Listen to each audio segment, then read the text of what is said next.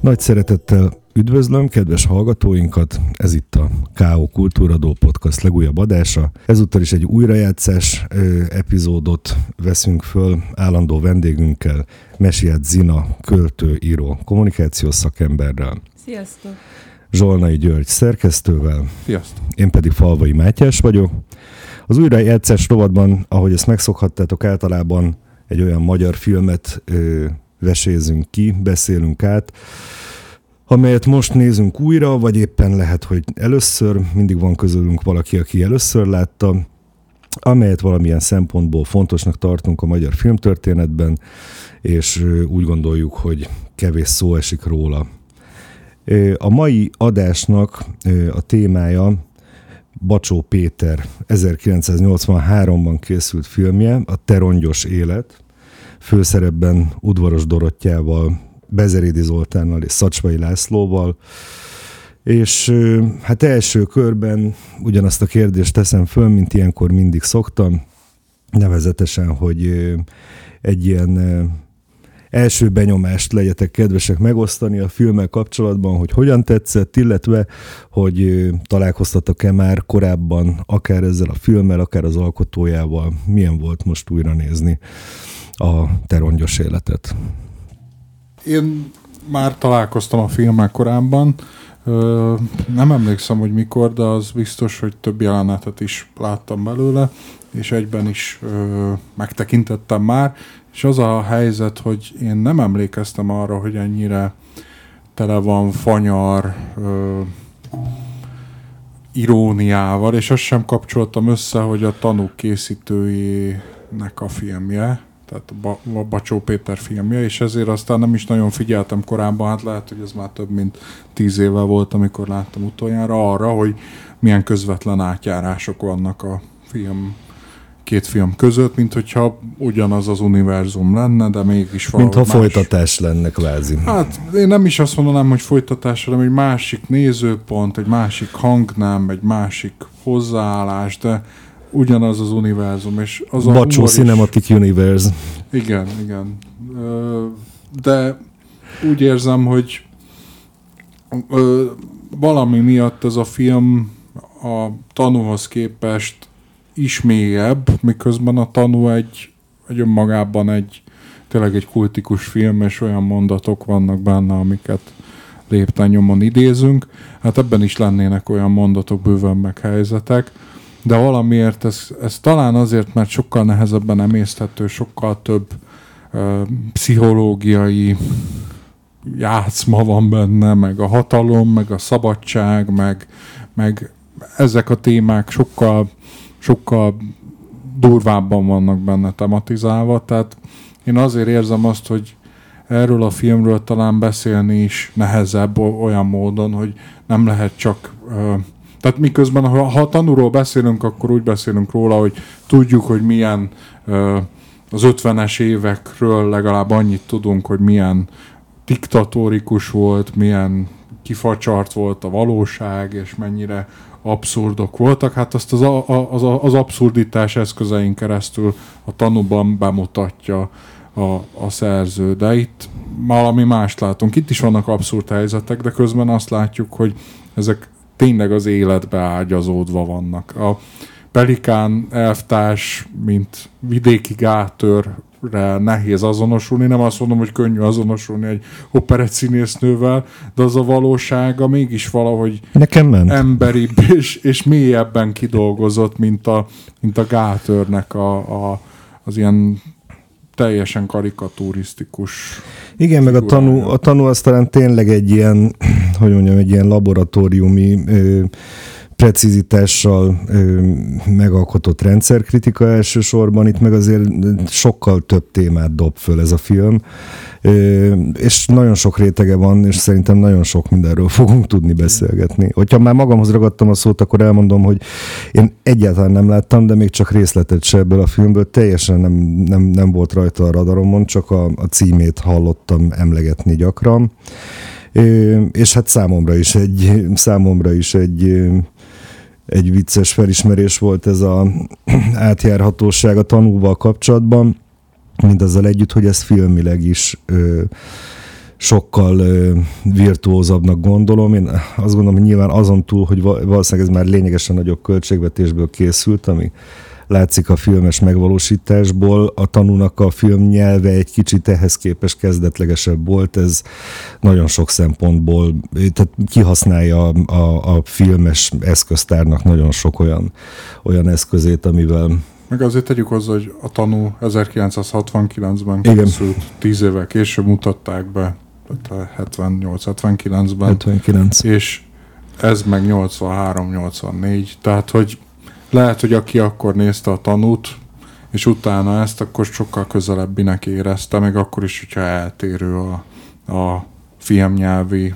megvalósítás, de hogy tényleg mai szemmel az a tizen akárhány évnyi különbség az, az érződik a kivitelezésben, és nem csak technikailag, hanem tényleg filmnyelvileg is. Én találkoztam korábban a filmmel, de nem láttam. Tehát mindig szó volt róla, láttam belőle részeket, rajta volt a listámon, de végül is most most láttam először, nekem nagyon tett, vagy engem nagyon behúzott ez a film. Csomót sírtam rajta, csomót gondolkodtam rajta, nagyon, nagyon üdítő volt a filmnek a komplexitása, az, hogy, az, hogy képileg rendkívül igényes, hogy a karakterek szuperül vannak kidolgozva, meg hogy nagyon sok irányba elviszi a, a gondolkodást úgy, hogy közben végig tudok vele azonosulni. Nekem ez szokott hiányozni a filmekből, mert általában vagy-vagy. Tehát vagy az van, hogy megérint, vagy az van, hogy nagyon el is gondolkoztat, gondolkodtat, és azokat a filmeket szeretem igazán, amelyek egybe tudják megvalósítani ezt a kettőt, és ez megtudta, és ez nagyon jó volt ö, látni, meg megélni.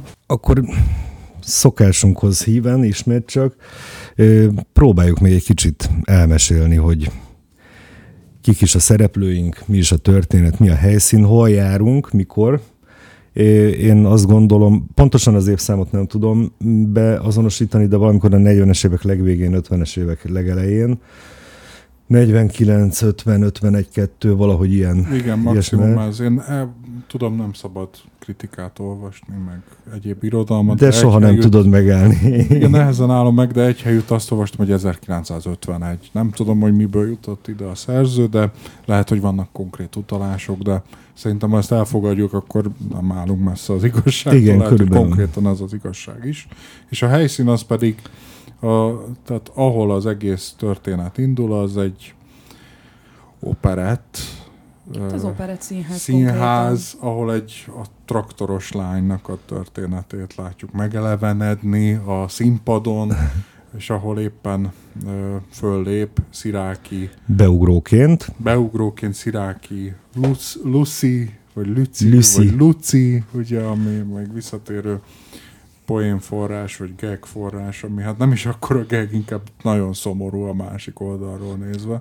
Mert ugye azt jelzi, hogy, hogy ez a régi időknek a rekvizituma, hogy valaki ezt a ilyen nevet viselje, nem elég, hogy még nemesi nevet visel, de utána még ilyen művész nevet is. Hogy igen, igen, igen, mondén művész nevet. És ráadásul ugye van egy olyan jelenet később, amikor jönnek a, az ávósok, és éppen ö, rajta kapja a, re, a rendőrt, a rendőrt a, a, nem, nem, ez később van a rendőrt, rajta kapják a, a Lucival, és akkor mondja az ávos, hogy melyikük Sziráki Luci, és akkor hogy hátra néznek, mert mintha nem lenne egyértelmű, hogy ez nem egy férfi. Igen, igen, igen, hát, igen, hogy, igen. Hogy nem tudom, Lucio, vagy ilyesmi lehetett volna még, ami erre hasonlít. Na mindegy, nem akarok elkalandozni, tehát ott vagyunk a traktoros lánynak a, a őskölteményénél, ami egy ilyen propagandisztikus, zenés népszínű. zenés népszínű, gyönyörű kifejezés valóban,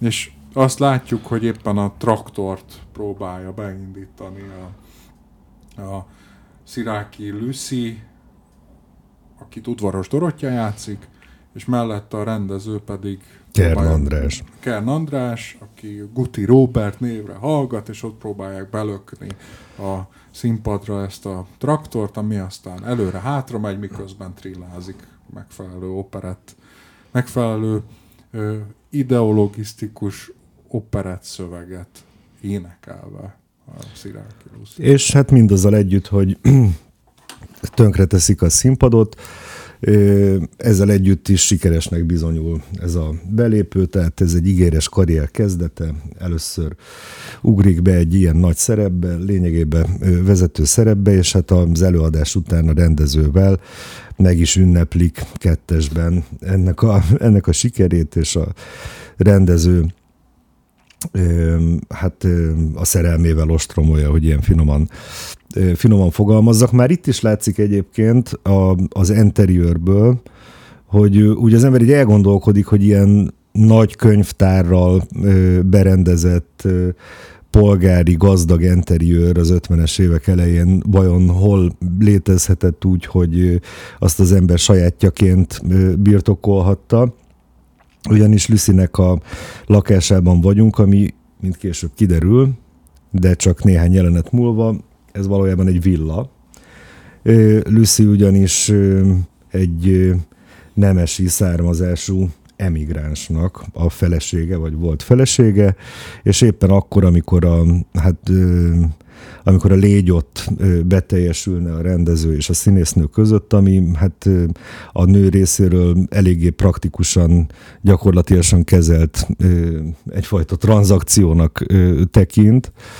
Ez a beszélgetés el is hangzik, hogy Lucy kém lenne kedved lefeküdni velem? Nem.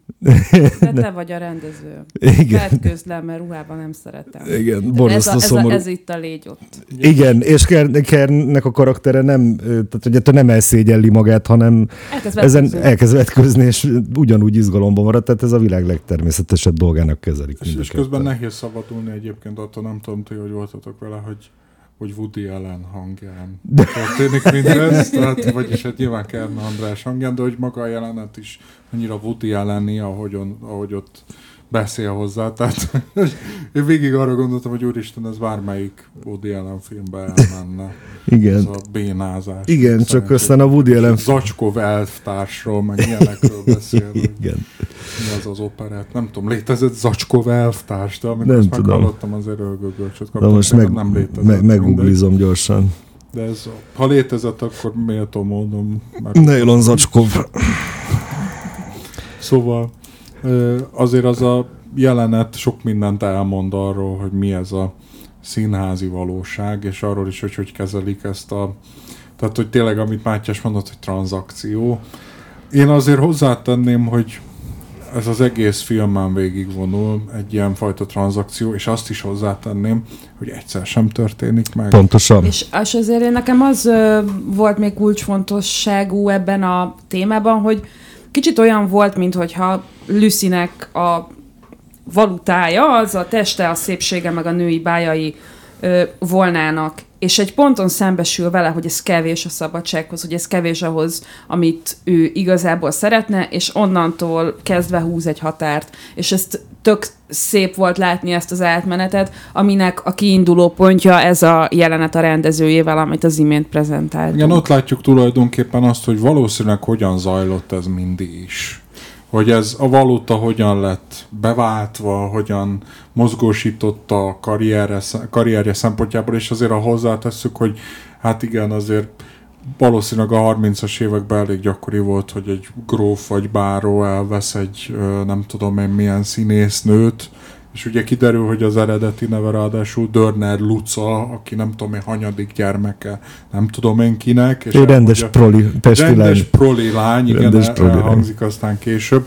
Tehát, hogy valószínűleg tényleg ő az, aki a, a, a szépségével, a tehetségével tűnt ki, és az a báró is, vagy gróf, nem, gróf Sziráki is, aki ugye nem tűnik fel semmilyen, még egy fotón se látjuk talán, hogy hogy valószínűleg ő is úgy figyelt föl rá, és a, a lány, aki nagyon alulról jött, úgy mondhatjuk azt, hogy ez nem tudom, erről nem, nem esik szó a filmben, elképzelhetjük, hogy ez nagy szerelem volt, vagy éppen az, hogy ez egy, nem tudom én, kellően merkantilista pályaépítési politika, de bármit gondolunk is, az, ez az adott helyzet, és az, hogy ő tényleg ezt valutaként használta régebben. És aztán itt van a, a, az első, a, tulajdonképpen az, ami elindítja a történetet, és aztán itt van a, a főcím is, az, hogy megérkeznek a, a, rendőrök. a titkos rendőrök, jó kis ö, esőkabátos, bőrkabátos társaság, és ott találják ö, inflagranti ö, a rendezőt és, és Sziráki grófnét, És közlik, hogy kényszer ö, kitelepítés. telepítésnek a, a tárgyát képezik, és ugye meglepődnek, hogy hát a, ott az, akit találnak. Az nem Sziráki gróf. Sziráki gróf, hanem egy, egy másik budapesti lakos, aki ezt okirattal is tudja igazolni, és akkor kérdezik, hogy mit keres itt. És nyilván, aki ezt ma látja, akkor arra gondol, hogy mi közel hozzá bárkinek, hogy hol Igen. van este Igen, igen, az igen, ember, igen. miért kell, és nyilván a ez a diktatúrának a sajátja, de az egész filmben ugyanez végigvonul, ami mai észre nehezen felfogható. Hogyha valaki bemutatja a személyi igazolványát, és benne van a lakhelye, akkor miért kérdezik meg, hogy miért van itt, ahol van? Kinek mi köze hozzá? Hát akkor ez nyilván sok Ez- embernek sok köze volt hozzá. Igen, és az ember nem habozott megválaszolni. És hát ugye mi az, amit magával, ugye öt- 500 kilogramnyi ö, ö, személyes tárgyat lehetett el e, magával vinni. Ugye ezekről a kitelepítésekről beszélünk, én viszonylag keveset tudok e, erről a témáról, de a lényege az, hogy nyilván a rendszernek az ellenségeit, a ko- a korábbi arisztokrácia vagyonos tagjait, azokat megfosztották a vagyonuktól, és különböző vidéki településekre telepítették őket, fizikai munká végzésére kényszerítve.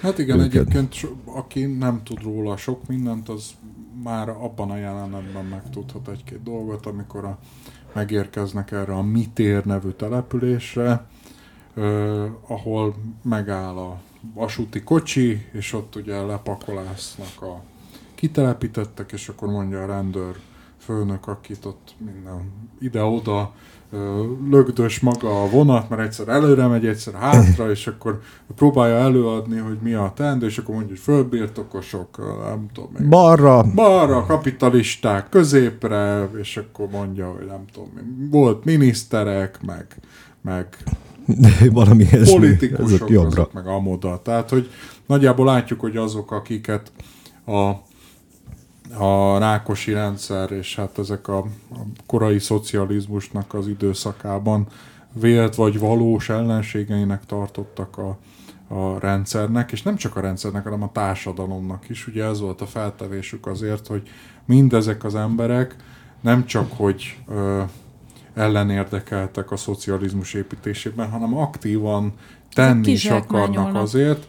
Hát már nem zsákmányolnak ki, mert teszünk róla, ugye ez volt a feltevés, hogy ne, is, hogy, hogy ne ismétlődhessen meg ez még véletlenül se, mert ugye ők azok, és erre használták ebben az időszakban ezt a szót, ezek a reakciósok, akik mindenféle ellenforradalmat forralnak, és mindenféle módon arra szövetkeznek, hogy megdöntsék a szocializmus. Tehát tulajdonképpen a kitelepítés az ilyen célt is szolgált, hogy ellenőrzés alatt tar- tartsa ezeket a potenciális veszélyes elemeket, és, és egyébként egy nagyon szép mondat elhangzik ebben, amikor a kitelepített Lucy-t oda viszik a saját a úgymond új szálláshelyére egy kulákasszonyhoz. Igen. És akkor azt mondja a kulákasszony, hogy, hogy Minket. minket magukkal büntetnek, magukat meg mi, mi, mi velünk. És azért az úgy elég durva, mert ugye tehát ott meg egy másik konfliktusra találkozunk vidéken, ott meg a kulák és a, az egyszerű paraszt közötti ellentét van, ami azért a magyar filmművészetben rendszeresen visszatérő térő elem, tehát itt Én, én- kicsit azért megállnék még ennél a jelenetnél, amikor mondod, hogy a hogy ott áll a tiszta a vonaton, és mondja, hogy ki merre menjen. Ez szerintem egy tök fontos jelenet több szempontból. Az egyik az az, hogy látszik benne a tisztnek a karaktere, ami rendkívül komikus, hiszen próbál nagyon határozott és félelmetes lenni, de közben nevetséges az egész, hiszen rángatja egy vonat oda-vissza. De a másik, ami miatt szerintem fontosabb, hogy amikor megmondják, hogy ki merre menjen, akkor oda megy hozzá a Lucy, hát pillákat rebegtetve jelzi, hogy hát ő se nem, se nem miniszter, se nem semmi, Ö, és akkor elkéri ugye a papírjait. A... Mi belgák hova álljunk? Igen, ez azt tegyük hozzá, hogy ez a tiszt, azt nem mondtuk, ez a Matura Sándor nevű rendőr, kapitány, akit Bezerédi Zoltán játszik. Zseniálisan. Igen. Na és öm, odaadja a papírját, és akkor mondja a, a tiszt, hogy hát ne verj át, hát maga gróf menj, menjen oda.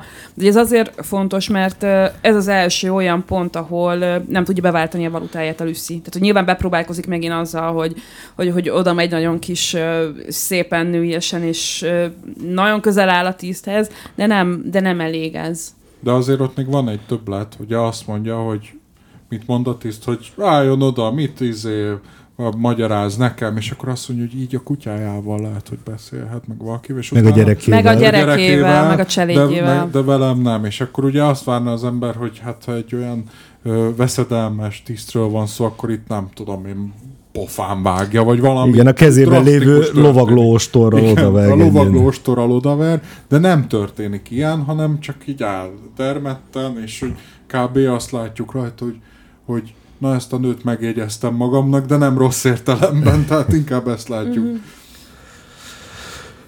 Olyannyira nem, hogy aztán csak hamar azon kapja a főszereplő Lucy egy-két estével később, amikor éppen fürdik, hogy a szemközti templom toronyból kukkolja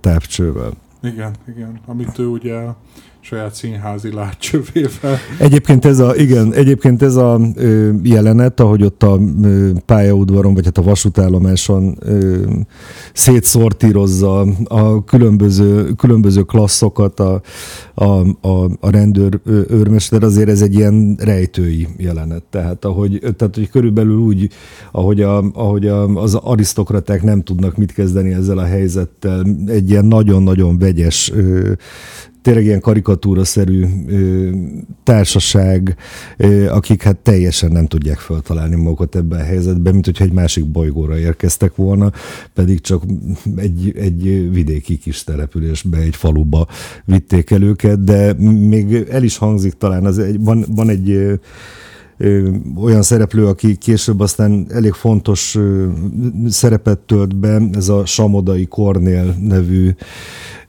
fiatal gróf, aki még így, aki még így azt hiszem, hogy amikor már a földeken dolgoznak, így mondja is, hogy, hogy tekintsük úgy, mint hogyha szafarin lennénk. Igen, vagy, igen, csak vagy- ez sokkal jobb, mert itt beszélik a mi nyelvünket, és nincsenek moszkítók. Igen. Igen. De, De egyébként ez, ő- ez, ez szörnyű. Egyébként ő a leg...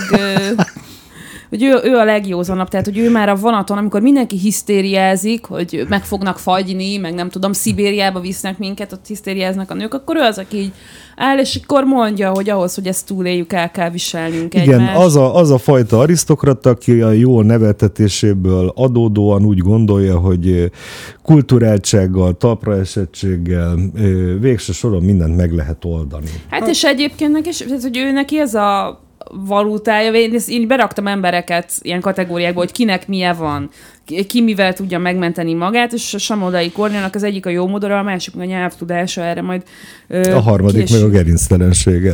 Tehát Hát azt A vége. arra majd Az, térjünk ki egy ilyen később. szükséges Szerintem- rossz. Na mindegy, de hogy, de hogy csak még egy, hogy arra, hogy mennyire nem tudják, hogy hol vannak ezek az emberek, ugye a Somodai Kornél elintézi, hogy akkor mindenki menjen el földmunkára. És állnak ott a grófok a kukorica földön, kapálnak, és jön a, a, a, a paraszt, hogy mit csinálnak, hát ez nem dudva, az kukorica, amit kapál, és ránéz az ember, és ugye azt mondja, hogy bocsánat, Auschwitzban ilyen munkát nem kaptunk. Ja, mondja a zsitógyáros, a Ö- parafagyáros, aki hát már a rövid időn belül a második ilyen jellegű megkülönböztetés szenvedi el. De csak visszatérve egy pillanatig a Samodai karakterére, hogy én egy kicsit máshogy látom, tehát sem úgy, ahogy a Mátyás, sem úgy, ahogy az Ina. Én úgy látom, hogy ő egy, egy, egy ilyen kalandorként működik ebben, és nem tudatosan csinálja ezt, hanem ez az ilyen, ilyen Széchenyi Zsigmond. igen, igen, igen, Ilyen, igen. nem tudom én, hogy akkor mi...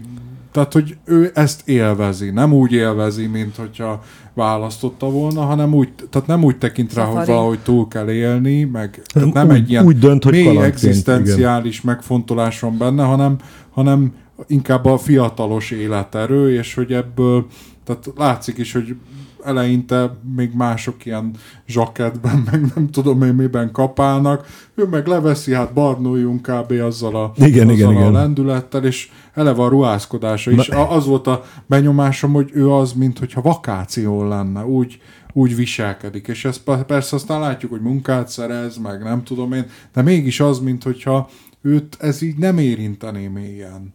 Őt máshogy érinti, az, hogy ebben a kalandot látja, meg a potenciált, és szerintem az, amikor aztán később mondtad, hogy gerinctelenség, vagy nem tudom, az inkább ott derül ki, mert ott azt látjuk, hogy inkább ilyen cinikus mondatokat mond, hogy azért tanulok kínaiul, mert a kínai Néphadsereg. nagy néphadsereg két éve győzött, és te, tehát, hogy ott- Azóta érlelődik bennem. igen, igen, és úgy halljuk szinte a Rubol Dödön Igen. hangsúlyozásában, hogy hát ez nem szó szerint kell érteni, hanem ez egy olyan válasz, ami inkább szemtelenséggel ér, ér föl, és úgy is veszi egyébként a rendőr kapitány, hogy na most itt okoskodik nekem ez a báró gyerek, és tehát én úgy érzem, hogy amikor aztán érte jön a nagy fekete kocsi, hogy őt elvigyék, és ugye soha többé nem kerül vissza, akkor azért viszik el, hogy ő kínai tolmács legyen.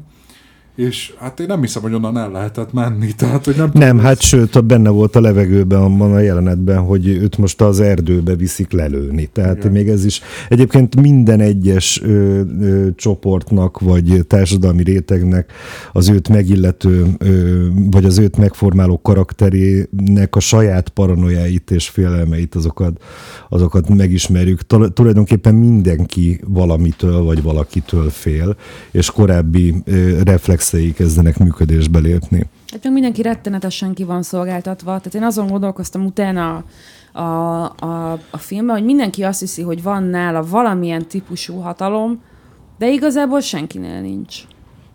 Tehát, hogy, hogy, hogy, hogy, a, hogy a rendező azt hiszi, hogy azért, mert ő rendező megcsinálhat dolgokat, a Lucy azt hiszi, hogy azért, mert hogy, mert hogy szép, meg, meg tényleg a vágynak a tárgya, ezért, ezért e- előnyei vannak, a, a, a tanító azt hiszi, hogy azért, mert ő ott a helyi tanító el tud intézni bármit, akkor az a, az, nem tudom, hogy ő, aki a film végén színházigazgató lesz, ugye amikor megkapja a, a Lucy a végzést, akkor Igen. három napja van összepakolni. Elhívja egy, egy barátját egy presszóba, aki mondja, hogy jaj, Lucy, mindent megcsináltam, neked címlapon vagy, jó nehéz volt betenni ezt a cikket a, az újságba, és akkor kérhetek én tő, kérhetek tőled valamit. Persze, hogyha én is kérhetek valamit, tehát hogy itt ugye megint kiderül, hogy ez is egy Igen. ilyen tranzakció cserebere, és akkor mondja a Lucy, hogy, hogy hát ezt a végzést kapta, és ezt érvényteleníteni kéne. Mire ezt mondja neki a férfi, hogy nem baj, ha én most kimegyek a WC-re, majd megfogja a kabátját és a táskáját, és elmegy. Tehát neki sincsen semmilyen ö, hatalma, ahogyan a rendőrtisztnek ö, sincs, és Igen, ezt a senkinek. karaktert egyébként az Őze Lajos játszotta, azt hiszem Zimányi névre hallgat. Igen. Remek, remek karakter, ugye megállás nélkül köhög. Nem tudom, hogy ez Őze Lajosnak az, e, talán az egyik utolsó film szerepeihez. Valószínűleg. De ugye ő is a tanúnak a nagy ennek az univerzumnak a nagy szereplője. Igen, és abban- beszéltük is, hogy csak azért nem tudta itt eljátszani Virág elvtársat, mert már egy másik szerepet játszott. Jól lehet például ö, például Bástya elvtárs, aztán a legvégén. ö, Bástya elvtárs ugyanaz, ő csak előkerül. a szomszédokban nem játszott a Bástya elvtárs, sokkal később, de itt is Bástya elvtársként. Ö, igen, szóval szerintem időzünk el annál, amit Zina mondott, hogy milyen, ö, mennyire rendelkeznek hatalommal, vagy nem rendelkeznek hatalommal az emberek. Ugye ez a kis közösség, ami ott létrejön, az a kitelepítettek sors közösséget, tehát nem sok közös van itt az itteni emberekben, ami például akkor is látszik, amikor egy ugye, a, az egyik grófné névnapozást tart, és akkor ott összegyűl gyűl mindenki, és akkor például megjelenik, me- megjelenik mindenki, a kitelepítettek közül köztük egy új szereplő is, akit Körmendi János játszik, az Artúra Komornyik, aki ott Libériát fölvéve bejelenti a megérkezőket, és mondja, hogy Gróf Sziráki Pálni, és akkor megjön Lucy, és akkor, tehát, hogy eljátszák Igen, ugyanazon igen, igen, egy igen, igen. pincében nagyjából. Egyébként tehát, egy gyönyörű és hátborzongató jelenet, vagy nekem ez volt az egyik kedvencem, hogy próbálnak próbálnak úgy tenni, mint hogyha semmi nem változott volna, belekapaszkodnak valami. és ugye még ugyan ebben a jelenet sorban van az is, amikor megérkezik az a bácsi, a zsidó parafagyáros, aki Valamilyen a, Szirtes visz- Arnold? aki Szirtes Arnold, aki virágot visz magával, és először nem akarják beengedni, ugye? Már eleve a libériás inas is csak úgy szörmenté jelenti be, és amikor odalép a gróf néhoz, akkor azt mondja, hogy bocsánat, ez zárt körű parti, ugye mondja, pedig hát látjuk, hogy az összes Igen, kitelepített igen, igen, ott igen. van, tényleg, nemre, rangra, mindenre tekintet nélkül, és akkor előveszi a csokrot a, a gyáros, és azt mondja, hogy nem tudtam ellenállni, hogy felköszöntsem önt a névnapján, és akkor, akkor vált egyet a grófné, és azt mondja, hogy hát, nagyon köszönöm, és itt már nem folytatódik tovább a jelenet, de érezzük azt, hogy oké, okay, még, tehát, hogy itt vannak ilyen régi beidegződések, akár ilyen szalon antiszemitizmus, meg hogy nem közénk való, feltörekedett, gyáros, mit keres itt, eleve a mi köreinkben, és azt látjuk, hogy mégis egy ilyen közegben ezek meglazulnak, mert hogy azért mégis összetartoznak, mert Igen. nagyon hasonló szenvedéseken kell most átmenni. De aztán mégiscsak fúrják egymást, tehát hogy ugyanazok a közösségi dinamikák működnek itt is, amik, amik később lett. Ugye az, ahogyan a Lucyhez viszonyulnak akkor, amikor bejelentik, hogy másnap hajnali négykor meg kell jelenniük a temető mellett, akkor nagyon neki mennek Lucynek, hogy hát akkor menjen, hogy biztos tudja, hogy mi van, biztos benne De volt. az azért annak volt előzménye, tehát hogy úgy tekintettek rá, hogy pontosan levette ez a társaság, hogy Lucy valutaként használja a szépségét, és hogy ezzel lehet, hogy valamiféle kiváltságokat tud intézni, nekik esélyük sincs erre. Tehát, hogy én azért ott inkább azt éreztem, hogy érzik azt, hogy Lucy ebben a helyzetben kvázi nagykövet lehet, és hogy elintézhet dolgokat, amire nekik nincsen lehetőségük. És ugye azért a színész státusza is azért nem olyan, mint a, a grófnak, meg a nem tudom én, még csak nem is olyan, mint az iparosnak. Tehát nem egy arisztokratikus valami, ő csak neve alapján került oda. Tényleg, ugye beszéltük, hogy a, a férje, a gróf az, az már régen disszidált, és sehol sincsen. Tehát, hogy ő tényleg, mint Pilátus a krédóba úgy került ebbe a történetbe. És úgy is viselkednek vele, még hogyha ö, játszhat is, énekelhet is ott azon a névnapi mulatságon, ugye oda ő mellé egy bácsi, aki szintén szerepelt egyébként a tanúban, és ő játszotta benne a, a ah, ki is volt. Aha, ja, akinek a, a Csitári a hegyek alatt a gulyást, ének? igen, a Aha. gulyást játszotta benne, és itt meg a, egy ilyen erdélyi nemest játszik, és megkéri, hogy hát én mindig Erdélyre gondolok, mondja, és hogy énekelje el a Csitári hegyek alak, a, a, alatt. Azért szeretném hozzátenni, hogy azért e, ebben az egészben van egy karikaturisztikus hozzáállás. Tehát Abszolút. itt látjuk, hogy föl van vonultatva még mindenki. Tehát pontosan azok a típusok vannak fölvonultatva, amit egyébként a, a, a kommunista propaganda is szeretett ábrázolni különféle ö, karikatúrákon, tehát ezek az a nagy hasú ö, kapitalisták, akik tényleg ülnek a, a dolgozó nép nyakán, és tömik a zsebüket. Itt ugyanitt van, csak nem, nem a zsebüket tömik, hanem kapálnak a földön. Igen, meg Ugyanaz a, ugyanaz a, a kirakatba való ö, társaság. Igen, és azt gondolom, hogy ez egyfelől, ez is igaz, amit mondasz, hogy, hogy ezek a típusok úgy vannak összegyűjtve, hogy tankönyvi módon, másfelől pedig azt éreztem végig, hogy valószínűleg itt ebben az egy-két évben, vagy ebben a néhány évben, meg ennek a néhány évnek az ilyen súlyosabb társadalmi konfliktusaiban, mint, mint hogyha így összesűrűsödne az idő. Tehát, hogy, hogy, hogy legalább az elmúlt száz év az így, és annak az összes traumája és paranoiája és előítéletei és, és nem tudom én viselkedés formái, azok így egyszerre jelennek meg, és ebből a szempontból tartom én nagyon izgalmasnak, ettől lesz ennyire ö, sokrétegű sokrétegű a film, mert mert úgy van megírva egyébként a, a forgatókönyv, és úgy van ábrázolva ez az egész, hogy azt érzed, hogy tényleg itt most, itt most mérnöki pontossággal elemezgetjük ki, hogy mi is történt velünk az elmúlt 50-100 évben, és hogy ki hogyan is járt. És úgy, hogy ez közben nem kellemetlen, mert ezt lehetne nagyon kellemetlenül csinálni, de közben Így meg van. a film nagyon pontosan festi le ezeket úgy, hogy inkább azonosulsz. Én például a szatíra műfaját ezért nem szeretem, mert legtöbbször ezek nem szoktak jól sikerülni, mert nem, nincsen feltétlenül jó humora a, a szerzőnek.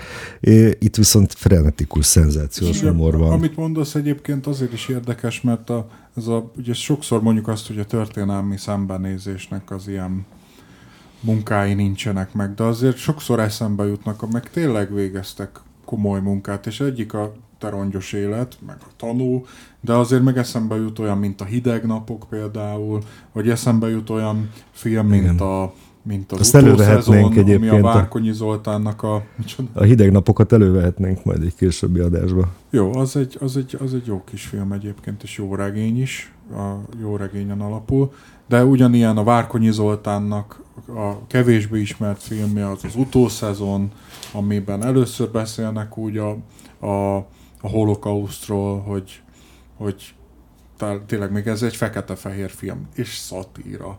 És közben olyan, hogy vannak benne kabarészerű 30-as évekbeli jelenetek szinte, tehát olyan jellegűek, amit néha kellemetlennek érez az ember, de közben nagyon mély dolgok vannak benne, és ha, ha az ember fölül tud azon emelkedni, akkor, akkor aztán és hogy tényleg ez az érdekes, hogy vannak ilyen művek, amik megszülethettek a rendszerváltás előtt, és, és, és biztos vagyok benne, hogy végeztek valamilyen munkát, hogy, hogy valamit, valamilyen hatást gyakoroltak az emberre.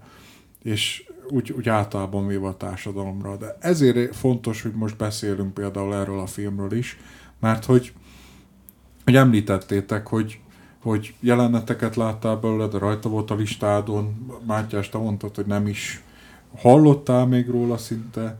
Tehát, hogy ez az érdekes, hogy hogy tud kikopni egy jó film. Hát egy ennyire a... szuper jó film. Tehát én, én ezt az elején nem mondtam, ugye itt a benyomásokról is kérdeztelek benneteket, szerintem szenzációs film. Zseniális. Hát igen, meg csomó olyan témát felvet, ami, amivel most is foglalkozunk, és tök érdekes innen megné- ránézni erre a filmre. Akár a történelmi múlt, akár a, nem tudom, gender kérdés, vagy, vagy, vagy női kiszolgáltatottság, stb. Akár a, akár a, a, a hatalom működés módja. Tehát nagyon-nagyon sok olyan dolog van benne, ami, ami ma is érdekes, és az, hogyha azt megnézzük, hogy ez akkor hogyan működhetett, vagy, vagy, vagy, vagy működött, akkor ebben nagyon sok mindent megértünk a, a mából. Szóval ez nagyon fontos ilyen hát Persze, megnézni. nem akarom ezt túlerőltetni ezt a dolgot, de simán lehetne MeToo filmnek nevezni ezt.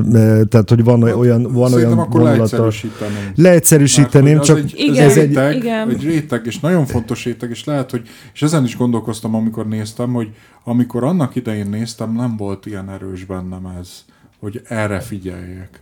És ma 2022 végén, amikor megnéztem ezt a filmet, annyira durván szembeötlő volt. Annyira szégyelted magad a férfiak helyett, akik, akik ott Igen, hogy, hogy leesik a, a szemük, az állók, amikor megjelenik a nő, és máshogy kezdenek el viselkedni, és hogy onnantól kezdve a hatalmában áll a nőnek bármit megtenni, amit vagy meg tud tenni, vagy nem, és onnantól kezdve és, és ez a kiszolgáltatottság, ez valójában hogy mondjam, egyszerre kétirányú kiszolgáltatottság, Igen ez, ez mennyire, mennyire benne van már egy 83-as filmben, és el van mondva, szépen van elmondva. Mert nem úgy van, tehát az, a, az, amit hangsúlyoznék, hogy említettük korábban, hogy az a valuta, amit ő használ, és valószínűleg sikeresen használt korábban. De a filmben egyetlen egyszer sem látjuk, hogy használta volna. Sőt, azt látjuk, hogy, hogy tudja, hogy hogy kell ezt ezt adagolni, tudja, hogy hogy kell ezt meglibbenteni, de tehát de az nem a feltevés, oda. amit gondolnak általában a színésznőkről, meg valószínűleg róla is gondolnak. Gondoltak ott a többi kitelepített is, hogy na hát, ő egy kurva. az nem igaz. Ezt látjuk ebben a filmben. Azt látjuk, hogy van, van ilyen viselkedés, mód, amit megpendít, de közben nem ilyen valójában. Igen, közben, közben van egy tök erős tartása. És egyébként ez, hogy mindkét fél ö, kiszolgáltatott, hogy a férfi is kiszolgáltatott, meg a nő is, ebbe a, az a jelenet ö, mutatja meg ezt plastikusan. Van egy ö, jelenet, amikor a Lucy elkéreckedik ö, fodrászhoz, ugyanis ö, ő a ö, hát egy cséplő ünnepségen fog majd föllépni, és akkor uh, elengedik fodrászhoz, visszamegy a, a színházba, ahol ott van a, a, a rendező, akivel az elején rajta kapták a Kern András, és ugye kéri Lucy-t, hogy nézzék meg a páholyból a Szibilt, amit ő rendezett, hogy ilyet még sose látott, és akkor, és akkor rámászik a, a nőre, aki nagyon vonakodik, és tökre nem akarja, és aztán jön a rendőrség, és mondják, közszemérem sértés, talán ez, vagy közbotrány okozás, Igen. és akkor el, elviszik őket a börtönbe és teljesen ki van a, a, a, a kern, és akkor így mondja a Lucynek, hogy hát ha innen kiengednek, akkor biztos, hogy levágom a farkam. Tehát, hogy, akkor éppen ki van józanodva, akkor épp nincs erre hatással a nő, csak az van, hogy, hogy, hogy, hogy basszus, nem tudok mit csinálni ezzel. Igen, igen, igen. És a, a, ugyanabban a jelenet sorban az, a, az van, hogy a foglár utána megpofozza ugye a Kern Andrást, és akkor ott a, a, a udvaros Doroty is próbálja kiénekelni magát a kalitkából, hogy hát ha hatással tud lenni a foglára, de a foglár baromira nem érdekli, és csak oda lép, és szinte jelzésszerű, hogy akár téged is megpofoználak, de nem kerül erre sor, és utána elkezd beszélgetni a, ugye a rendezővel, a rácson keresztül, és valami ilyesmit kérdez, hogy szerinted mi ennek az egésznek az értelme? Mi az életértelme? És azt mondja Kernadás, nem tudom, én összehúgyoztam magam. Tehát, hogy, hogy ez is annyira, e, na itt megint Woody Allen faktor volt. Tehát, nagyon. Hogy... Egyébként jól is állt ez a szerep nagyon a Kernnek. Még felvétel előtt beszélgettünk róla, hogy egyik-másik ilyen férfit minden, minden hibájukkal, meg hitványságukkal együtt is az ember tényleg megsajnál. Tehát, hogy annyira hihetetlenül bénák csórikáim, hogy tehát tényleg így megsajnálod valamennyire őket. De hát Szerintem vegyük sorra ezeket a férfi szereplőket. Igen, mert van, akiről még nem beszéltünk. Mert valakiről még nem beszéltünk. A tanítóról igen. például. A tanítóról, akit ugye Szacsvai László játszik, ez a ez a Kiptár József nevű. Tehát számomra például, bocsánat, csak most vált világossá egy olyan dolog, amit soha nem sejtettem, hogy Szacsvai László is volt fiatal. De,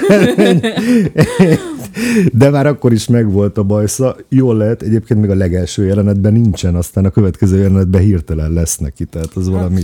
Gyorsan nőtt. Igen. De ugye őt úgy látjuk, mint egy ilyen Petőfi imitátort, aki, aki nem tudom, Petőfibe oltott József Attilaként így, így a szocializmust és a szabadságot egyszerre idealistaként próbálja terjeszteni, de az első jelenet, amikor találkozunk vele, az egy meglehetősen agresszív jelenet, mert gyerekekkel együtt feketére fest egy házat, és ugye éneklik, hogy, hogy megismerni akulákot fekete házáról, és ott, ott feketére festik konkrétan azt a szállás helyet, ahova majd kerül a Sziráki Lucy is, és azokat a házakat meg, ahol kommunisták laknak, vagy hát megbízható, bizalmi emberek, azt meg vörösre festik, mi másra.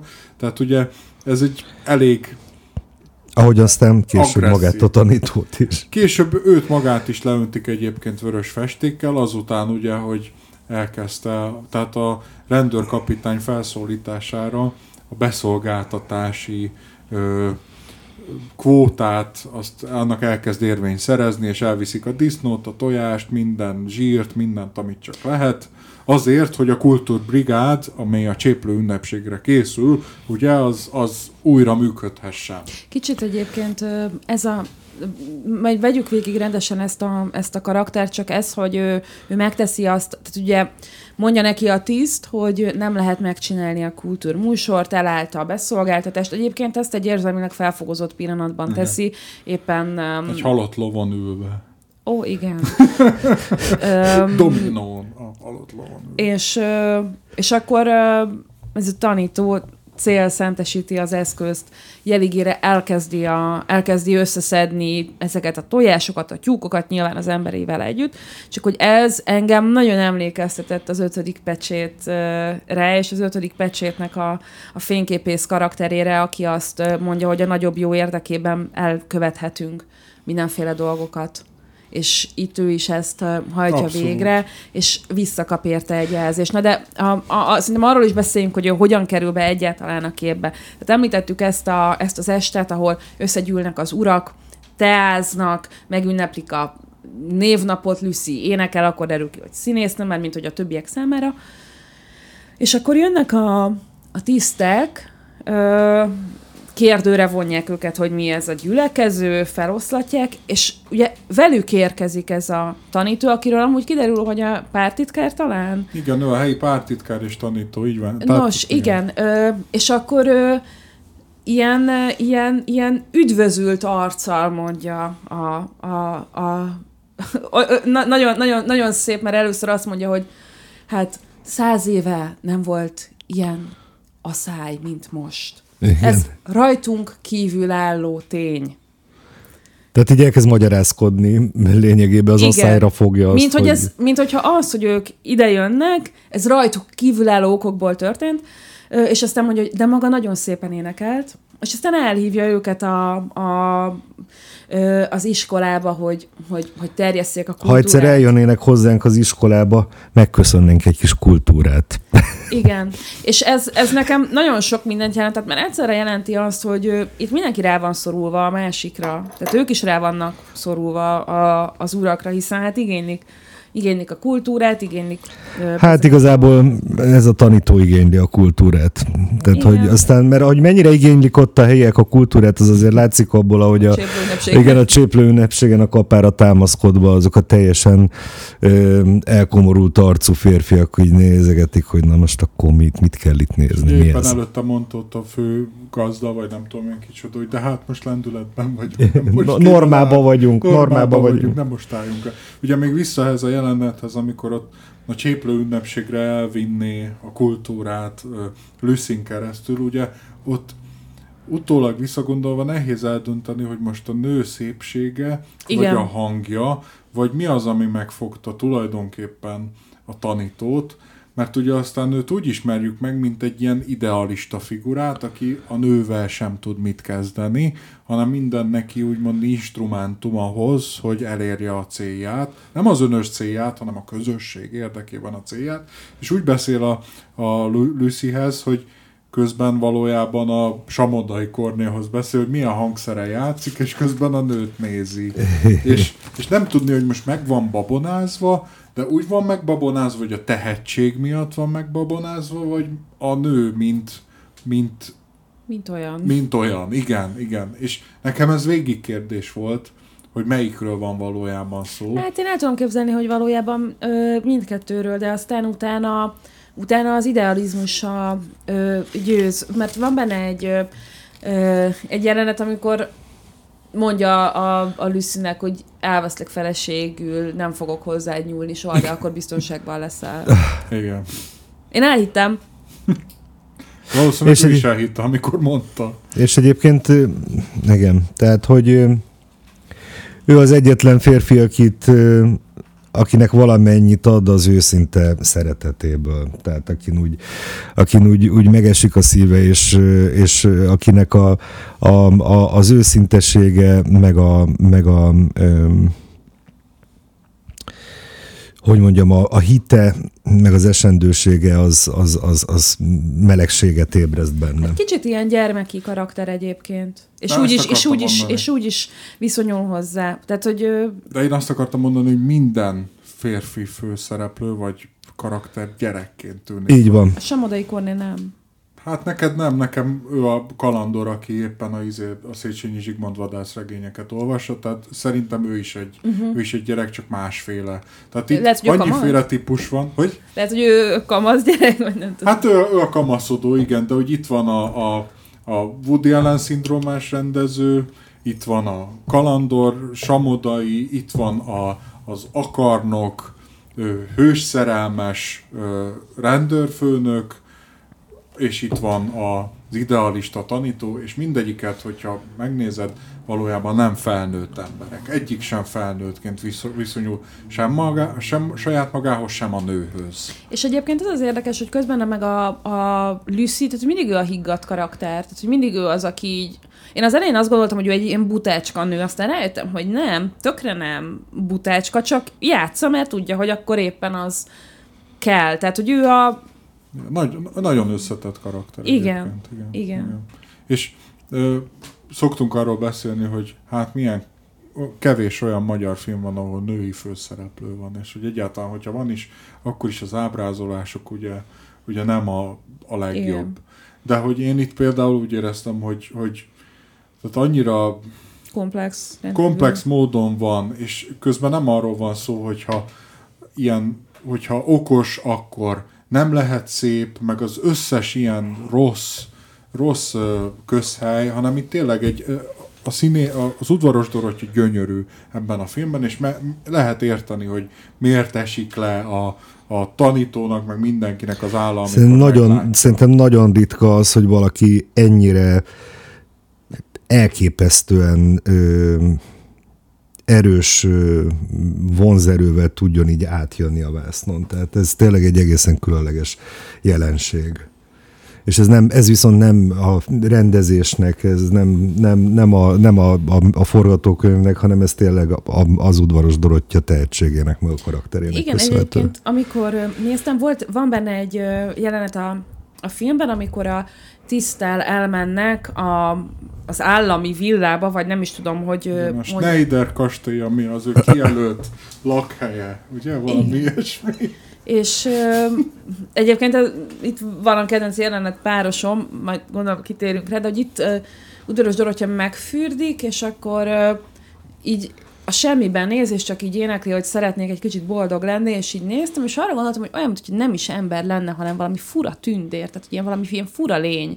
És nagyon... De már az elején, amikor, amikor kila, kilakoltatják, és a főcím, főcím alatt, vagy a főcím zene alatt Gyönyörű látjuk a tekintetét, ahogy nézi a várost, ahogy ugye hagyja Budapestet. Megy tehát, hogy igen, és megy, igen, hát akkor még lehetett, ugye? és tehát, hogy, hogy a tekintetét látjuk folyamatosan, és az is tehát az Oscar díj csípőből, tehát csak azért a pár jelenetért. Igen. Beszéljünk azokról a jelenetekről, amit mondtál, hogy, hogy a kedvenc jelenetet. Gondolom arra gondolsz, amikor csak, csak tippelek, amikor a Lucy átmegy a, a, hát pontosabban nem megy át, hanem arra kényszerül, mert a, a, a őrizetből rögtön magához viszi a kastélyba a matúra, rendőr kapitány. Természetesen az ő beleegyezésével, hiszen a rendőrkapitány megköszöni, amiért eljött vele oda. Igen, de hát miért is nem ment volna? Szabadon mehetett volna haza, ugye? Hát nem. Igen, igen. Ö, igen és tehát ide azt látjuk, hogy... Meg... Nem akar megfürdeni, ugye kérdezi? Fúj.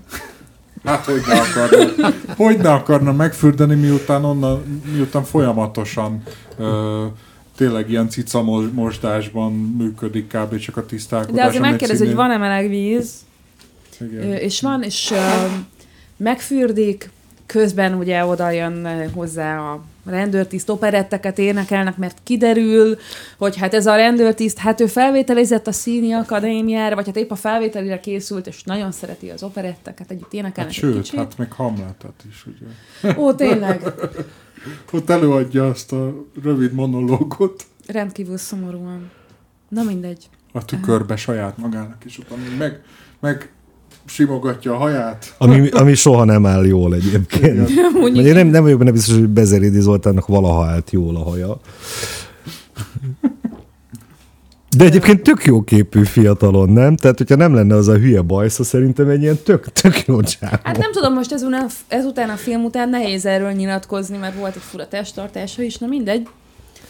Öm, mindegy, és akkor utána megfürdik a, a Lucy, bent van a, az ágyban, a Bezerédiben van a fürdőszoba, Csak a furcsa testtartás jutott eszembe. Igen. Um, tehát Lucy fekszik az ágyban, miközben a Bezerédi fürdik, és előveszi a pisztolyát a Bezerédinek, elkezd vele játszani, és kijön a bezerédi messze a fürdőből, ugye gondolja, hogy na hát akkor itt van a beteljesülés kapujában állunk. Következik, igen. Igen, és Lucy elfogja a fegyvert, és mondja, hogy énekelj. És tudod, mit kapsz ezért, Lucy? Énekelj. Belelő a földbe. És akkor elkezd énekelni, és egyébként, ahogy ott ö, énekel operettet, már sajnos nem emlékszem melyik, ö, ja, persze, ez a valami bánts engem is, vagy valami ilyesmi hasonló. Hát vagy az operett szakértő, nem mernék tippelni. Igen. De azért ott, ott, fontos hozzátenni, hogy úgy énekli, tehát az, amikor belelő a földbe, és látjuk a fejét, hogy rögtön elkezd énekli, énekelni, ott aztán igazi félelem van, az is nagyszerű játék. Tehát Igen, de ott, de ott, de ott jól énekel. jó csávó. Ott- Elképesztő. De, de hogy ott egy, egy pont után beleéli magát, felszabadul, és tök jól énekel, Igen, és, igen. arra, és arra gondoltam, hogy arra gondoltam, hogy ebben nekem az a réteg is benne van, hogy ahogy nem dolgoztam soha, nem tudom, így ilyen közel társulatokhoz, de hogy el tudom képzelni, hogy rendezők alkalmazzák ezt az ilyen nagyon erőszakos um, módszert arra, hogy kihozzák a valós játékot a színészekből. Mert én itt azt láttam, hogy Hát jó, ilyenről én még nem hallottam. Nem egy Stanislavski. Na, hát igen. És utána mi történik? Hát utána bezárja a fürdőszobába a bezerédit a, a, a, az udvaros Dorottya, és nincs retorzió, amit nem értettem. Miért nincs retorzió? Ez nagyon fontos. Miért nincs retorzió? Én nekem az Lehet, hogy élvezte. Én biztos vagyok benne. Én nem erre gondoltam, én nem erre gondoltam, én arra gondoltam, ami a gyerek koncepcióhoz kapcsolódik, hogy azt gondolja, hogy ezt a nőt még nem kaptam meg. Még nem kaptam meg, de meg fogom kapni.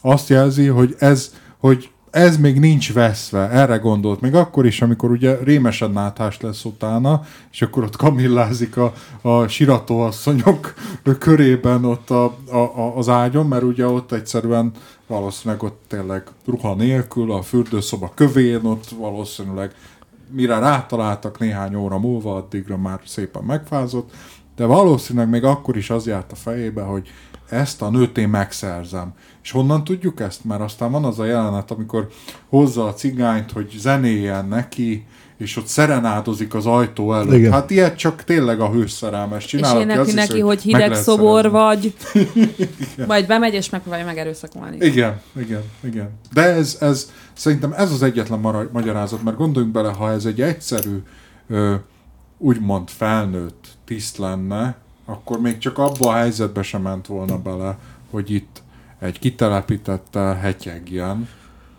De hogyha már megtörténik ezt, tegyük föl, mert hogy elgyengül, meg nem tudom én, férfi, és akkor ez, ez megmozgatja ez a konkrét helyzet, akkor is utána biztos, hogy retorzió következik.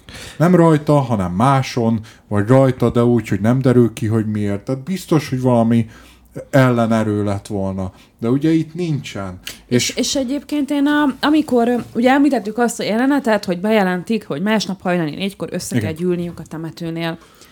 És akkor ugye összegyűlnek a kitelepítettek, és mondják Lucinak, hogy menjen oda. Ez a jelenet, ez közvetlenül ezután a pisztolyos jelenet után történik. És én attól féltem, hogy most itt van ez a nő, hogyha most ez bemegy vissza ehhez a tiszthez, hát ez biztos, hogy megölik. Sőt, én arra gondoltam, hogy azért gyűjtik össze ezeket a temetőnél, hogy a Lucit lelőjék, és megássák a sírját, és eltemessék a fenébe. valószínűleg ő is erre gondolt már, mint a Igen, Lucy. és, és végül is aztán erőt vesz magát, és bemegy a, bemegy a tiszthez, aki éppen itt kamillázik a sirotó ö, asszonyok gyűrűjében, amit, ö, amit említettél, és az a válasz arra, hogy miért mennek oda, hogy hát panaszkodtatok azért, hogy kevés a pénz, 2.30-at kaptok óráként érni. Na, her- hernyó, a Hernyó temető mellett van a legnagyobb hernyó ö, veszély, és ott ki kell írtani. Nem tudom, azt miért hajnalba kell, biztos szakértők tudják. De, és itt jön egy másik elem, ugye aztán az történik, hogy ö, beszélget a tanító a, a tisztel, már nem is tudom pontosan, hogy miről, de arról, hogy nyilván Arról, arról, hogy a, arról, nem, arról, hogy a Samodai Kornélt áthelyezték. Igen, és hogy mi, mi lesz, lesz a a, mi, lesz a, mi lesz a programban a Samodai nélkül, és akkor azt mondja, hogy Igen. énekelhetne maga, azt mondják, nagyon szépen énekel. Ki? Ki mondja? És ugye nyilvánvalóvá válik, korábbi jelenet egy, egyikében a, a, a Lucy mondta a tanítónak, hogy milyen szépen énekel ez a tiszt, és hogy be kéne venni a kultúrprogramba. Igen. De ugye a tiszt számára meg az derül ki, hogy Hát itt lehet, hogy az emberek tudják, hogy mi történt, és Igen, ott a megszégyenüléstől fél, igen. Így és van, és azért mondja Annak azt, van retorziója. Annak van retorziója. Ugye attól kezdődik a begyűjtés, hogy nincs több kultúrprogram, akkor izé, amúgy is, hogy, el- tehát, hogy úgymond meg lehet Maga a pártitkár, hogy áll a beszolgáltatás? Igen, igen. Tehát úgymond van, van következménye a Lucy Csak máshova csatornázza el. agressziójának, vagy hogy mondjam, de nem, nem az. És nem a Tehát Lucy a forrása, Igen. hanem a szégyen a forrása Igen, az, igen. hogy ő kikerül a pixisből, holott ő valószínűleg pontosan tudja, hogy sosem volt benne. Persze ott az emberek félnek tőle, de senki nem tiszteli. És neki ezzel van baja az elejétől, tehát onnantól kezdve kiderült, hogy őt so senki nem fogja tisztelni a büdös életben, amikor ott áll azon a vonaton, ami rángatózik össze-vissza, és látjuk, hogy na, ez a karakter, hát ez egy szerencsétlen. És ez egy ilyen Chaplini ö, jelenet egyébként, tehát hogy ott, ott, villan meg először, hogy tehát így ez, ez, ez a karakter ebből még sok, sok mindenki fog jönni. Egyébként igen, még visszatérve egy gondolatig, hogy, hogy, hogy méltósága nincsen ezeknek a férfiaknak, egyiknek sem. Lucynek van? Neki viszont van. Igen.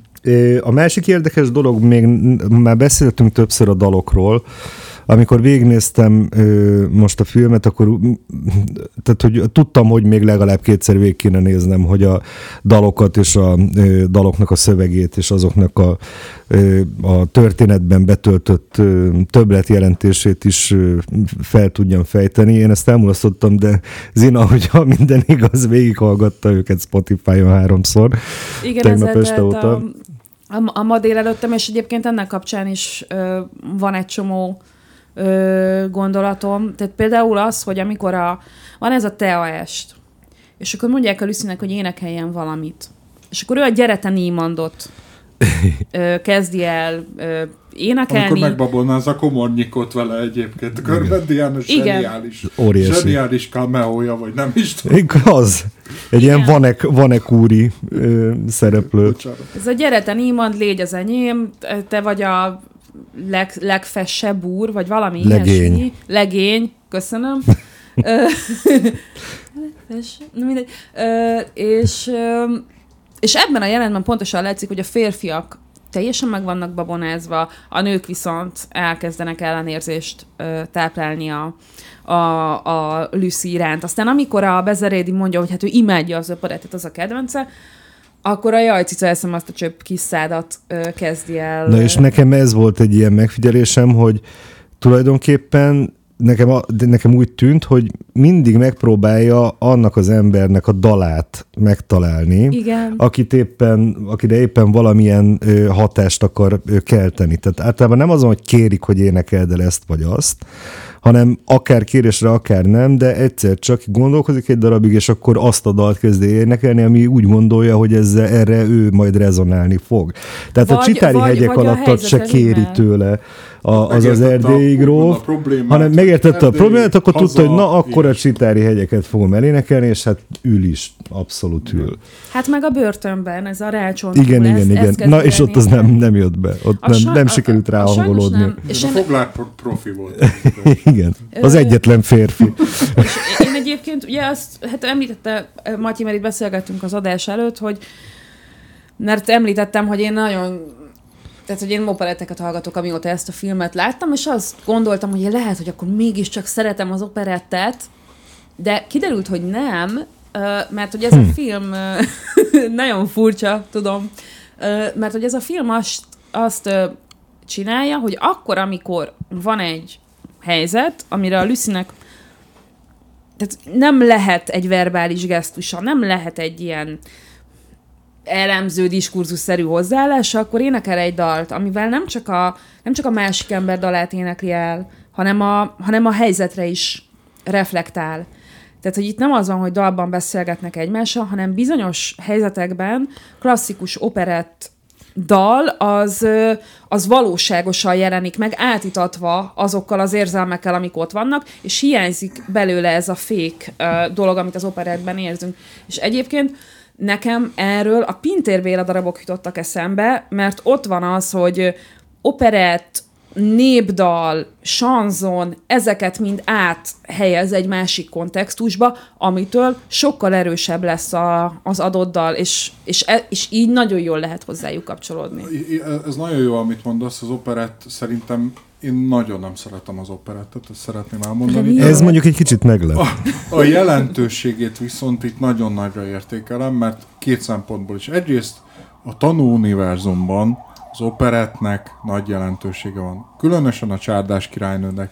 Ugye, amikor a Narancskutató Intézet ö, eredményét, ö, amikor nagyon jó ülni a babérokon, ugye mondja a virágelvtárs, a pelikán elvtársnak a, a, a páholyban, és a Csárdás királynőt nézik, ahol Rátonyi Róbert, aki ugye mind, tehát ennek a bombivánja, vagy nem tudom mi a megfelelő karak- karakternév, a Csárdás királynőnek a, a, a főszereplője, hát nem a Csárdás királynő, hanem a férfi főszereplője, és ott énekli a Jaj, a Cica című számot, csak az elejétől, tehát nem, a, a, a, nem azt halljuk, hanem hogy hányszor mondtam már magamban, tudjátok, ez a, ez a dal, és hogy és ott is, ott is fontos ez, mert úgymond az a, úgy van bemutatva, mint a magas kultúra, a szórakozás, a, a úgymond a, arra, arra reflektálnak, hogy a szocializmusban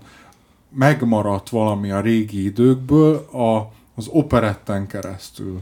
És az az, ami De ez most már mindenki, ad, már nem ez csak most már mindenki demokratizálva van, mint a traktoros lánynak a története, mint az állami áruház.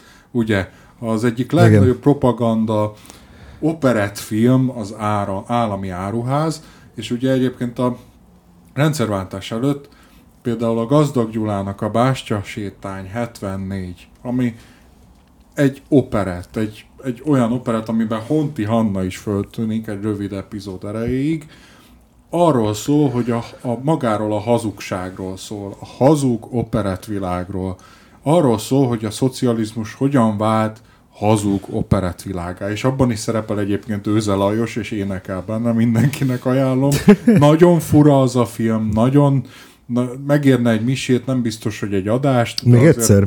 Bástya sétány 74. Bástya az is betiltott film volt, Gazdag Gyulának meg annyi betiltott filmje közül arról szól, hogy egy lakás kiutalás körül ö, három ö, hat pár, nem is tudom, három fiatal pár elkezd vetélkedni egymással. Egy ilyen, nem tudom, én West Side Story-ba öltött csárdás király nő, nő, nagyon-nagyon beteg és furcsa az egész, és tényleg csak úgy érdemes nézni, ha nem operettet akarunk nézni, hanem rendszerkritikát. És bo- bocsánat, csak annyi még, hogy és itt meg úgy éreztem, hogy az operett, mint hazug világ, ebben a kontextusban, ahol a diktatúráról van szó, az igazság nyelvévé válik. Mert hogy sokkal hazugabb az a valami, amit, amiből az operet elmenekítene minket. Tehát sokkal, sokkal nagyobb problémák vannak, mint az, hogy az operet hazug-e vagy nem, és ahhoz képest az operet nyelve, az operet dalai, megszépülnek, igazsággal lesznek telítve. A közhelyes mondatok, meg szavak, a geil ö, versek is is mélyé tudnak válni, és súlyosá. És amikor Udvaros Dorottya a záró jelenetben ugye a terongyos életet énekli, amit nem tudok, hogy része a csárdás királynőnek. Része a csárdás királynőnek a második jelenet, jelenet első dala. De nem annyitó jelenet. Nem annyitó jelenet. Igen, igen. Tehát, hogy ott az, az a, a közönség, aki már jó sok csárdás királynőt láthatott, például Bástya elvtárs, Igen. ugye a tanúban is látta, meg ebben a filmben is, és mindig egy kislány ült mellett, akinek cukorkát ajánlott, némi kis jelzett uh, red flag, ugye Igen.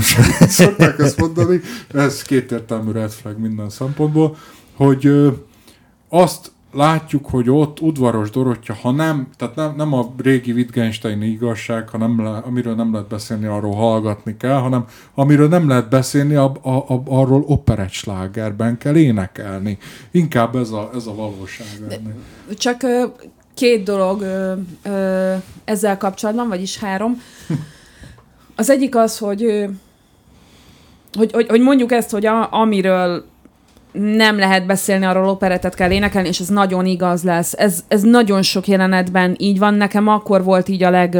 Két, két ilyen nagyon plastikus volt. Az egyik, amikor az Urdoros Dorottya ül a fürdőkádban, ugye tud, miután odavitte a tiszt abba a villába, és azt énekli, hogy szeretnék csak egyszer egy kicsit boldog lenni, szeretnék csak egyszer egy kicsit szeretni, sok minden kiderül. A másik az az, amikor a, amikor a Bezerédi ö, énekli, hogy, ö, hogy, hogy hideg szobor vagy, és ugye utána betör az udvaros Dorottyához, abban a dalban egyébként előtte a madarakról énekelnek meg a szerelemről, arról, hogy ugye ez az életrendje, és aztán azt mondja az udvaros Dorottyának, hogy de engem is lehet szeretni, hidd el, engem is meg lehet szeretni. Tehát, hogy ez, hogy ez szerintem is abszolút így van, és ezért tudtam itt azonosulni az, az operett műfajával.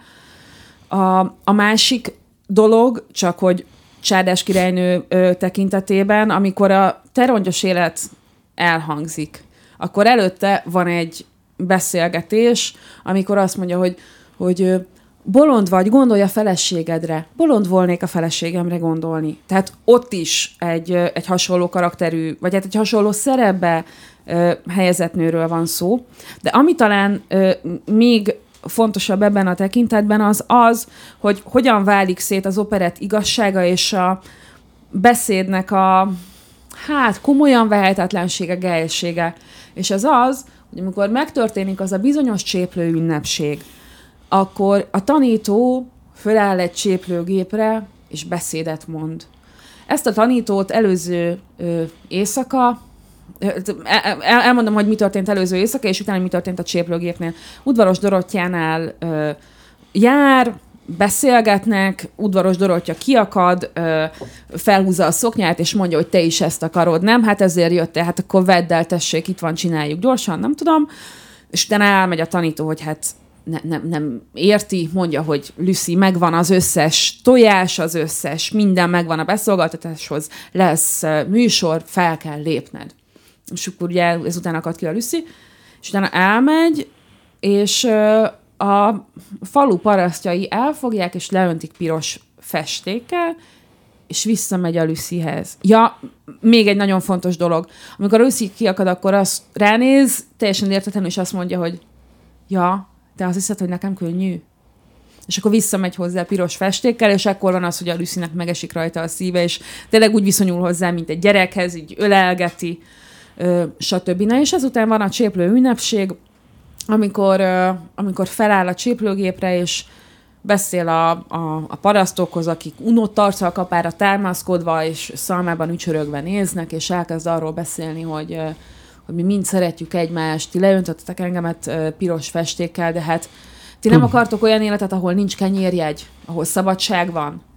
És amikor ezeket mondja, akkor érzem azt, amit alapesetben egy operett dallal kapcsolatban érzek. És ez egy nagyon erős kontraszt volt. Az egyébként fontos, hogy elmegy néhány fekete autó, ugye azt hiszik, hogy itt vannak a, a, a tiszteletben álló meghívottak, és aztán elindítják a cséplőgépet, és a, hát a tanító az áldozatául esik. Hát, nem csak, hogy elindítják a cséplőgépet, hanem maga a tanító mondja, hogy zengen, zúgjon a... a, a Teljesen.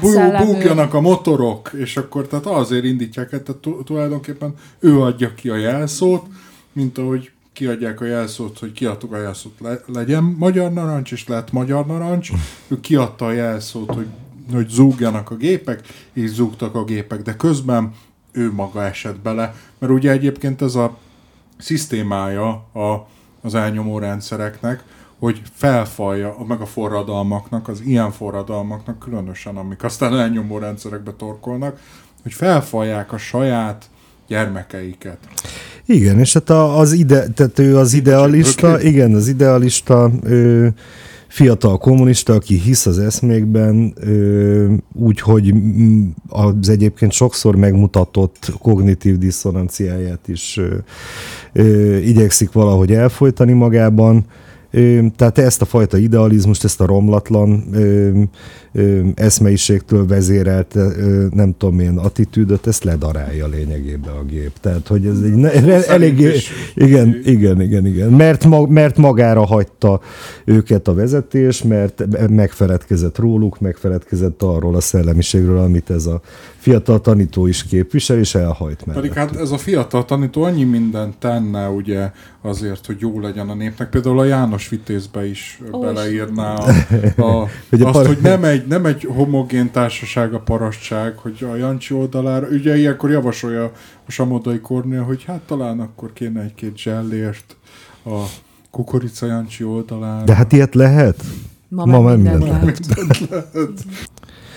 Nem sokkal ezután a cséplőgépes baleset után, aztán pont akkor, amikor ö, meglátogatja a rendőrtiszt Lucit, és ö, ö, hát lényegében megpróbálja megerőszakolni. Ezt a, ezt a jelenetet, ezt megszakítja két, megint csak, hát gondolom, lesz ávós, ávó lesz az, amit keresel. Igen, két ávós, és elviszik magukkal Lucid Budapestre, kocsiban kezébe nyomják a sminkteskáját, és mondják neki, hogy sminkelje ki magát, és hogy izé énekeljen be, mert hogy fellépése van. És ez egyébként szerintem egy nagyon emlékezetes jelenet, ahogy elkezd skálázni, beénekelni. És hát, ugye, mondták volna neki, hogy fellépés van, tehát fogalma nincs, hogy miért. Hogy hova megy, kinek ugyanazt kell énekelni. Képileg ugyanazt látjuk egyébként, amit a tanúban is látunk, hogy a, egy szép nagy fekete autó hátsó ülésén ül két oldalt valamilyen karhatalmi jellegű figura, és köz, közre fogják a célszemét. Ugye korábban volt már ilyen jelenet a filmben, amikor elvitték Samodai Kornélt kínai tolmácsnak, a strandról kb., vagy nem tudom, a, a holtágról, ahol éppen fürdőzött a, a kitelepítettek Igen, mint egy ilyen, mint egy ilyen, egy ilyen tá, tehát mint egy, egy ilyen békebeli festményt látnánk egyébként. Igen, igen, ma, majális, igen. Kettő, nem tudom. És ugyanezek vannak a tanúban is, amikor a Pelikán elvtársat rendszeresen beviszik virágávtárshoz. Tehát itt is úgymond képileg is, filmnyelvileg is ugyanaz az univerzum van.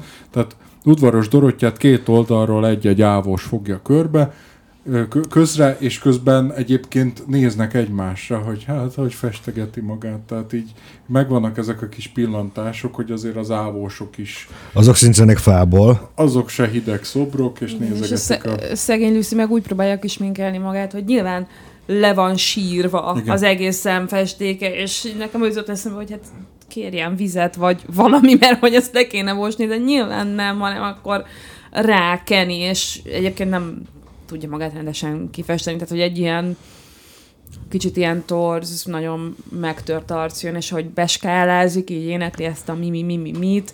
Közben én azon gondolkozom, hogy ez kicsit olyan, gondolkoztam, hogy kicsit olyan, mint hogyha így imádkozna, vagy valami, mm. hogy így ne sírja már el magát, hanem így, így próbálja tartani magát, és próbálja túlélni. De közben igen, közben azt látod, lesz. hogy ahogy, ahogy skálázik, és ahogy félhangról félhangra följebb lépeget, azt érzed, hogy mint hogyha magát is ráhangolná arra, hogy ugye nem tudja, hogy most mi, a, mi lesz a dolga, de hogy akkor ráhangolódom, hogy a következő szerepemre. És hát végül is tényleg egy szerep várja. És hát ugye, de egyébként ugye arról is szó van itt, hogy itt sok minden megfordulhat a fejében. Például az, hogy ma már megint használni fogják valamire, mert most ki kell magát sminkelnie, skáláznia kell, megint használva lesz. Éppen most menekültem egy olyan helyzetből, ahol meg, meg akart erőszakolni a rendőrkapitány, visznek egy újabb erőszakolóhoz. Mi és előtte meghalt itt? az egyetlen ember, aki, aki, aki próbált ember módjára bánni velem a maga módján.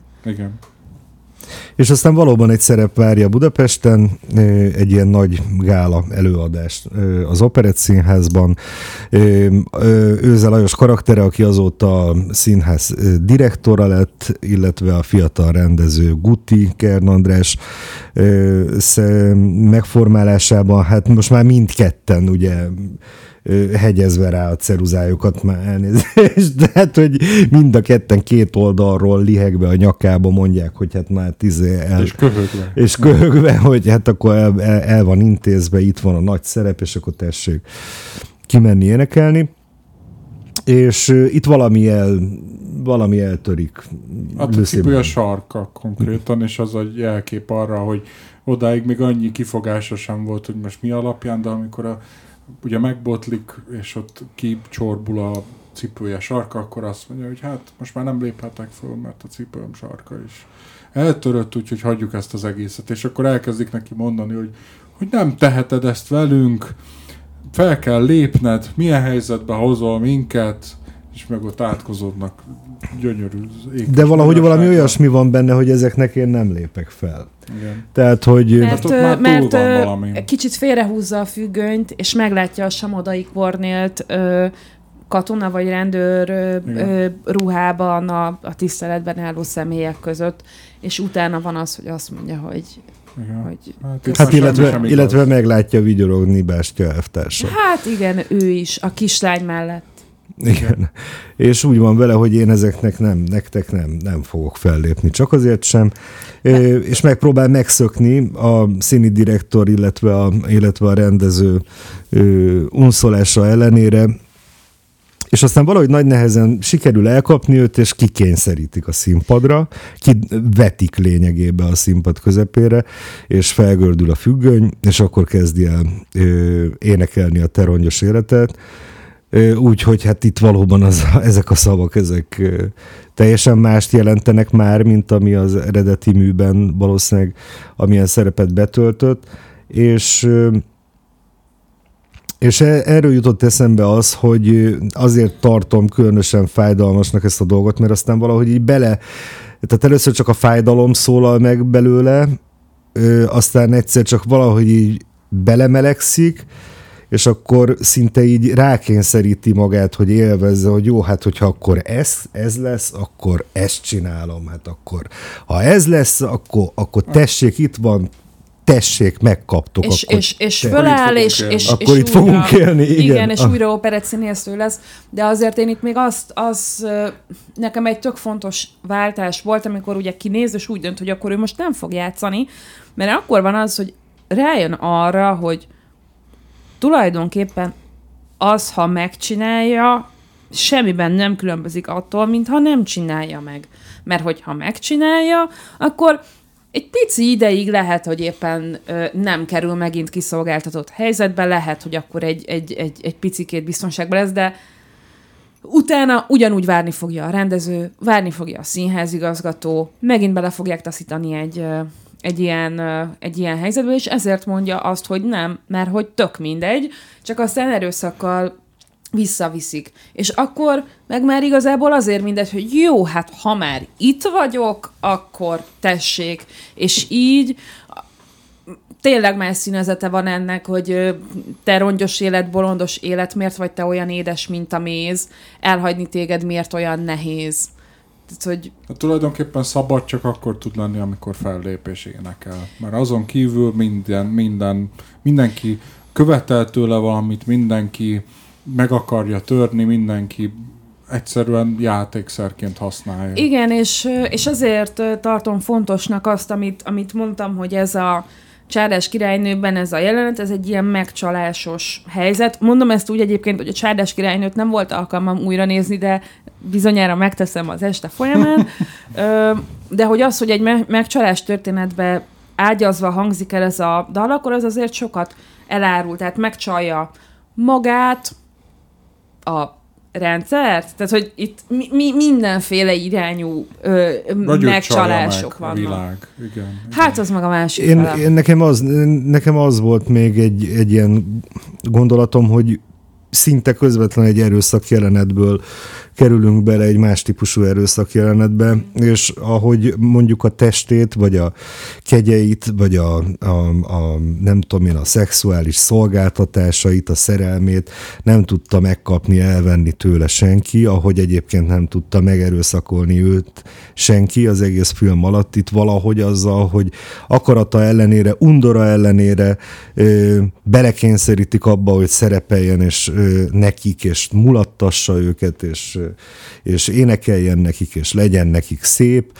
ez, ezzel valahogy mégis erőszakot tettek rajta, talán a legnagyobbat. Hát igen, meg egyébként az is nagyon jellemző volt nekem a filmben, hogy akárhányszor, amikor azt hitte, hogy biztonságos helyre került, mindig ezzel találkozott. De amikor az volt, hogy, hogy visszamehet fodrászhoz, akkor ugye elment a Katona József színházba, ahol nagyon örömmel fogadták, csak áthelyezték oda a Guti Robertet, a Kerna Andrást, és egyből rávetette magát, és a páholyban az a jelenet, amikor a Guti Robert próbálja belőle kicsikarni, hogy ők most ott a ö, páholyban legyenek egymáséi, akkor ez rettenetesen kellemetlen. Tehát Igen. ugye ez a hova menjek, hogy békén hagyjatok.